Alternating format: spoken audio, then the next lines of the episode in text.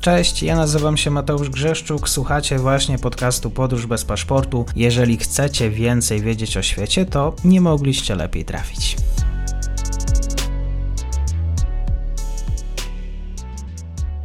Dzień dobry wszystkim słuchaczom. Dzisiaj moim gościem jest pan dr Tomasz Snarski z Wydziału Prawa i Administracji Uniwersytetu Gdańskiego. Będziemy rozmawiać o Litwie. Dzień dobry, panie doktorze. Dzień dobry. 18 stycznia Sejm Republiki Litewskiej uchwala znaczną większością głosów ustawę, która precyzuje zasady zapisu nielitewskich nazwisk. Panie doktorze, tak w praktyce, co oznaczają te zapisy?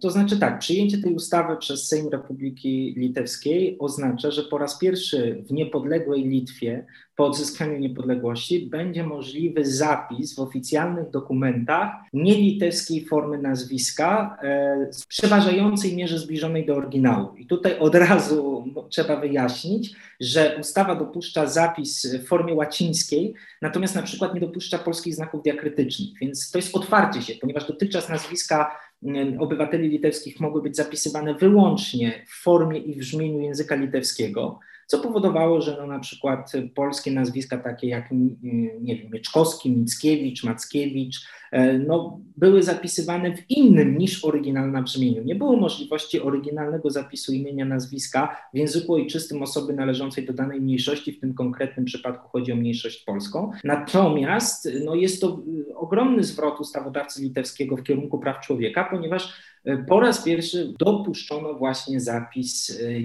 w oryginalnym, w oficjalnych dokumentach imienia i nazwiska w formie y, nielitewskiej. W praktyce to oznacza taki kompromis tak naprawdę, bym powiedział prawny człowieczy, że można zapisać nazwisko, wiele polskich nazwisk, gdzie nie ma znaków diakrytycznych, a na przykład dwuznaki takie czy, szy, będą zapisywane tak, jak brzmią w oryginale. Na przykład właśnie wspomniany Mieczkowski będzie już Mieczkowskim, Romualdem. An, Anna nie będzie będzie Anną e, litewską, tylko będzie Anną, będzie miała taką możliwość. No ale też niestety w wielu przypadkach tej polskiej, na przykład charakterystycznej literki EU zabraknie. Skąd właściwie taka, takie mocne stanowisko Litwinów do właśnie stycznia, 18 stycznia? Skąd to wynikało, taka postawa? To znaczy, ja bym też nie powiedział, że to stanowisko się zmieniło tak jakby za pomocą magicznego, magicznej daty, że do tej daty to było takie, po tej dacie to było inne. Myślę, że to jest taki y, wielki proces, y, wiele lat trwający, w którym po prostu y, wiele działaczy polskich, ale nie tylko polskich, po, po prostu ludzie, którym zależy na ochronie praw człowieka, praw językowych mniejszości, praw kulturowych, wielokulturowości, innego podejścia do rozumienia litewskiego, także patriotyzmu i miłości do, do Litwy i do ojczyzny. Po prostu mm, takie drobne rzeczy, ta organiczna praca u podstaw e, wielu ludzi zaangażowanych w te kwestie zmienia nastawienie litewskiego społeczeństwa.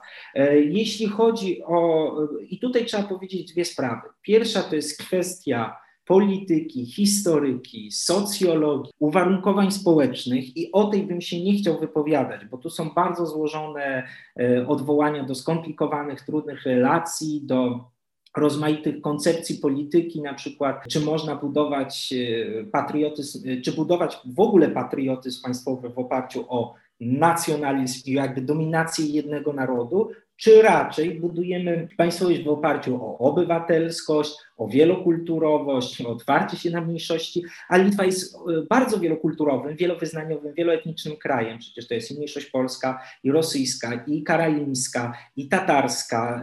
To jest e, naprawdę kraj, który może być dumny ze swojej e, wielonarodowości, wieloetniczności i jest. I, I to jest jedna kwestia. Natomiast druga sprawa to jest kwestia rozeznania praw fundamentalnych, praw człowieka obywatelskich. I teraz w Konstytucji Republiki Litwy jest zapis rozpoznający prawa osób należących do mniejszości narodowych. One mają prawa do zachowania swojej kultury, odrębności, natomiast problem istnieje taki, że nie ma na poziomie krajowym ustawy kompleksowo regulującej prawa mniejszości. Czyli z perspektywy państwa należącego do Unii Europejskiej możemy zadać pytanie, dlaczego takiego aktu prawnego nie ma, który by na przykład uregulował kompleksowo sprawy oświatowe, sprawy dwujęzycznych oznaczeń topograficznych, czyli jeśli sobie wyobrazicie Państwo, tak jak na przykład na Kaszubach w Polsce, tam, gdzie jest znaczna liczba osób należących do mniejszości. W gminie jest kaszubski e, używany jako dodatkowy język po prostu pomocniczy i mamy nazwę miejscowości czy ulicy w języku polskim i w języku kaszubskim. To jest taki ogólny standard europejski. Tego oficjalnie na Litwie e, nie ma. No i ważną kwestią tutaj jest sprawa właśnie tożsamości, e, tego, że Polacy na Litwie są autochtoniczną mniejszością narodową. To jest bardzo częsty błąd, że mówi się o mniejszości polskiej na Litwie jako Polonia. Polonia to, to nie jest emigracja z Polski, to są autochtoniczni mieszkańcy. Litwa jest ich ojczyzną, są pełnoprawnymi obywatelami Litwy, a Polska jest macierzą. I z tej perspektywy wydaje się, że no, państwo demokratyczne powinno umożliwić obywatelom y, zapis y, imienia i nazwiska w takim języku, w jakim jest ich językiem ojczystym, czyli tu w tym konkretnym przypadku po polsku. Litwini przez wiele lat i wiele osób sprzeciwiających się tej, temu rozwiązaniu tłumaczyło to koniecznością ochrony języka e, państwowego. Ten argument jest, był powtarzany, jest też wciąż powtarzany przez przeciwników obecnych zmian, bo tacy wciąż są, jakoby dopuszczenie właśnie na przykład litery W miało zagrażać e, formalnej poprawności języka, wprowadzać do obiegu urzędowego jakieś nazwy, które, znaki czy litery, które nie występują w języku litewskim. Mi się wydaje, że to jest argument, który opiera się na pewnym nieporozumieniu rozum, znaczenia wartości konstytucyjnych. Bo my też w Polsce mamy na przykład e, dwie przeciwstawne wartości. Z jednej strony mamy ochronę dziedzictwa narodowego, czyli jakby no oczywiście, że tutaj jest ten prymat rozumienia polskości, kultury polskiej, narodu polskiego, wszystkiego, co się wiąże z ochroną języka ojczystego polskiego, ale z drugiej strony mamy równouprawnienie i popieranie ochrony mniejszości narodowych i etnicznych, zróżnicowania kulturowego. To są dwie wartości. I teraz, czy rzeczywiście można powiedzieć, że umożliwienie osobie należącej do mniejszości zapisu imienia i nazwiska w języku ojczystym, czyli umożliwienie samoidentyfikacji w oparciu o tożsamość kulturową, czyli tak naprawdę godne traktowanie obywateli z podmiotowością, e, czy to w jakikolwiek sposób może na, e, zagrażać jakiemukolwiek językowi, nie wydaje mi się, nie wydaje mi się. I ufam, że ta decyzja właśnie Sejmu Litewskiego, potem już ustawa jest podpisana przez prezydenta Litwy, że, że po prostu zmienia się to podejście w społeczeństwie, że rozpoznano, że to nie jest w żaden sposób zagrożenie dla, mhm. E, dla języka litewskiego, ani dla wartości Litwy i że wręcz przeciwnie, że wielokulturowość właśnie może być tą wartością, z której Litwa może być dumna. To zapytam trochę z innej strony, bo mówimy, mówi pan doktor o takich naszych reakcjach, jak my to odbieramy, ale właściwie jak, jaka atmosfera towarzyszyła tym zmianom, tym zapisom ze strony litewskiej? Czy to był po prostu tylko taki akt prawny, czy w pewien sposób e, może być nadużycie, ale Litwini cieszą się z tej zmiany, która w jakiś sposób się dokonała? Czy oni są świadomi tego, że otwierają się? No bo z naszej strony oczywiście wychodzą nam naprzeciw, ale jak to wygląda ze strony litewskiej? Znaczy, ja ja jeszcze powiem jedno, e, jedną sprawę. W ogóle to e, nie powinno być, gdyby tak czysto prawno-człowieczo patrzeć na tę sprawę, no to, e, to jest tylko początek drogi na rzecz zagwarantowania praw językowych Polaków na Litwie. Tak? To znaczy uważam, że najlepszym rozwiązaniem byłoby przyjęcie ustawy dopuszczającej pełny zapis oryginalny, czyli ze znakami diakrytycznymi, a poza tym trzeba też wspomnieć, że Polacy już niejednokrotnie toczyli batalie sądowe, zakończone, choćby ostatnio w Wilnie zakończyła się sprawa zwycięstwem, gdzie zapisano z polskimi znakami diakrytycznymi, sąd powołując się na argumentację prawną człowieczą, konstytucyjną, dopuścił taki zapis i to jest po prostu prawo każdego człowieka do tożsamości, godności, podmiotowego traktowania i to nie powinno podlegać dyskusji. Ale no, różnie to bywa z perspektywy nieprawniczej, prawda, politycznej, politologicznej, no i tutaj można tylko nad tym ubolewać. E, jeżeli natomiast pyta pan, e, pan, o stronę litewską, to warto podnieść wątek, który jest często może właśnie niedoceniany w polskich komentarzach.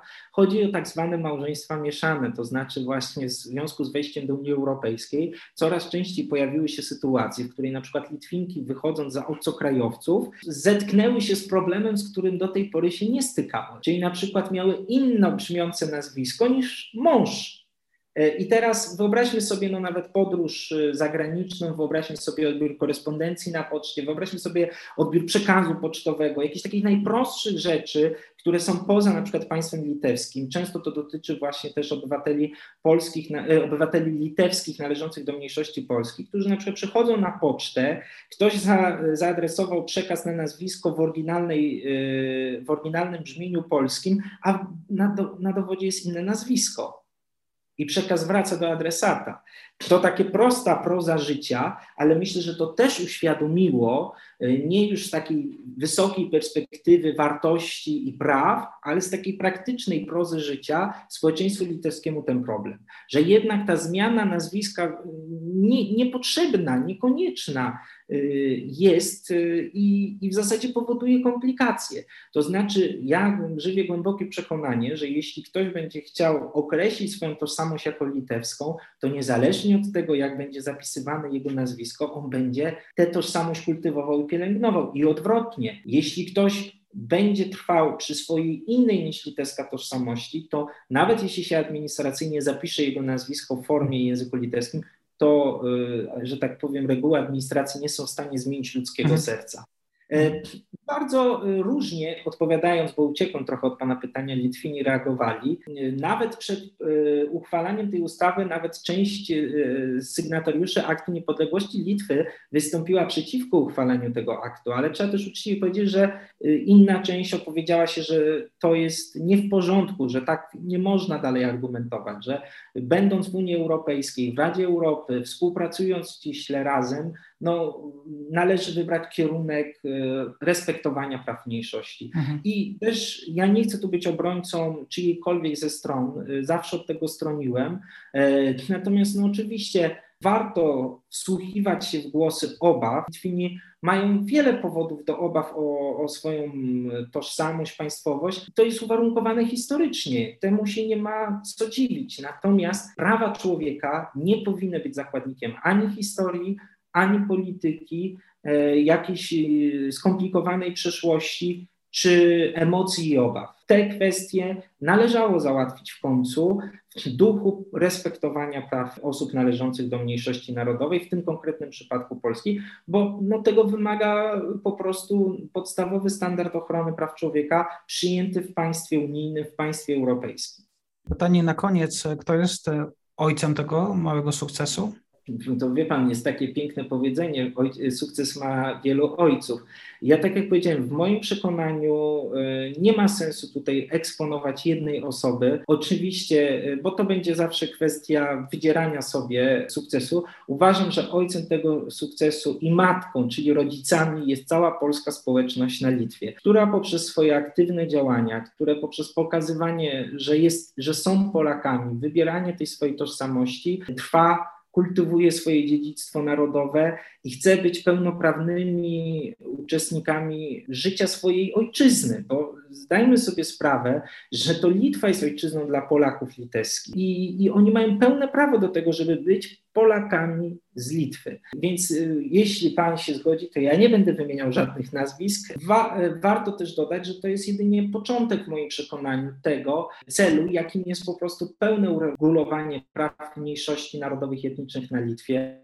Myślę, że takim kierunkiem, ku któremu powinniśmy zmierzać, jest przyjęcie kompleksowo ustawy regulującej prawa mniejszości i niedobrze by było, gdybyśmy odtrąbili teraz sukces, powiedzieli, że ta ustawa rozwiązuje wszystkie problemy Polaków na Litwie. Jest wiele pytań, co dalej z systemowymi gwarancjami dla rozwoju i zachowania polskiej oświaty, co właśnie z prawami językowymi, dwujęzycznymi oznaczeniami topograficznymi, czy będzie dopuszczone w przyszłości ustawowo wprost zapisana pełna forma oryginalna z polskimi znakami diakrytycznymi. E, to są pytania, które warto stawiać, rozmawiać o tym e, we współpracy z Litwinami merytorycznie i dalej do tego, do tego dążyć. A z perspektywy ludzkiej, e, bo też były pytania, jak Litwini podchodzą, to chcę wyraźnie podkreślić, że między Litwinami i Polakami na Litwie nie ma żadnych problemów, które generuje polityka. I oby te perspektywy, perspektywy międzyludzkie, dobrych, e, w zasadzie rodzinnych relacji, przyjaźni, po prostu razem przeniosły się na politykę, to wtedy może szybciej dojdziemy do tego celu, o którym powiedział. Tak jest, można powiedzieć. Ludzie, nie polityka. Dr Tomasz Snarski z Wydziału Prawa i Administracji Uniwersytetu Gdańskiego był dzisiaj gościem mojej audycji. Serdecznie dziękuję za nasze spotkanie. Mam nadzieję do usłyszenia. Dziękuję, do usłyszenia. I to już koniec na dzisiaj. Zapraszam na profil podcastu Podróż bez paszportu na Facebooku, Instagramie i Twitterze. Zachęcam też do wsparcia mojej pracy na serwisie Patronite oraz Buy Coffee. Do usłyszenia.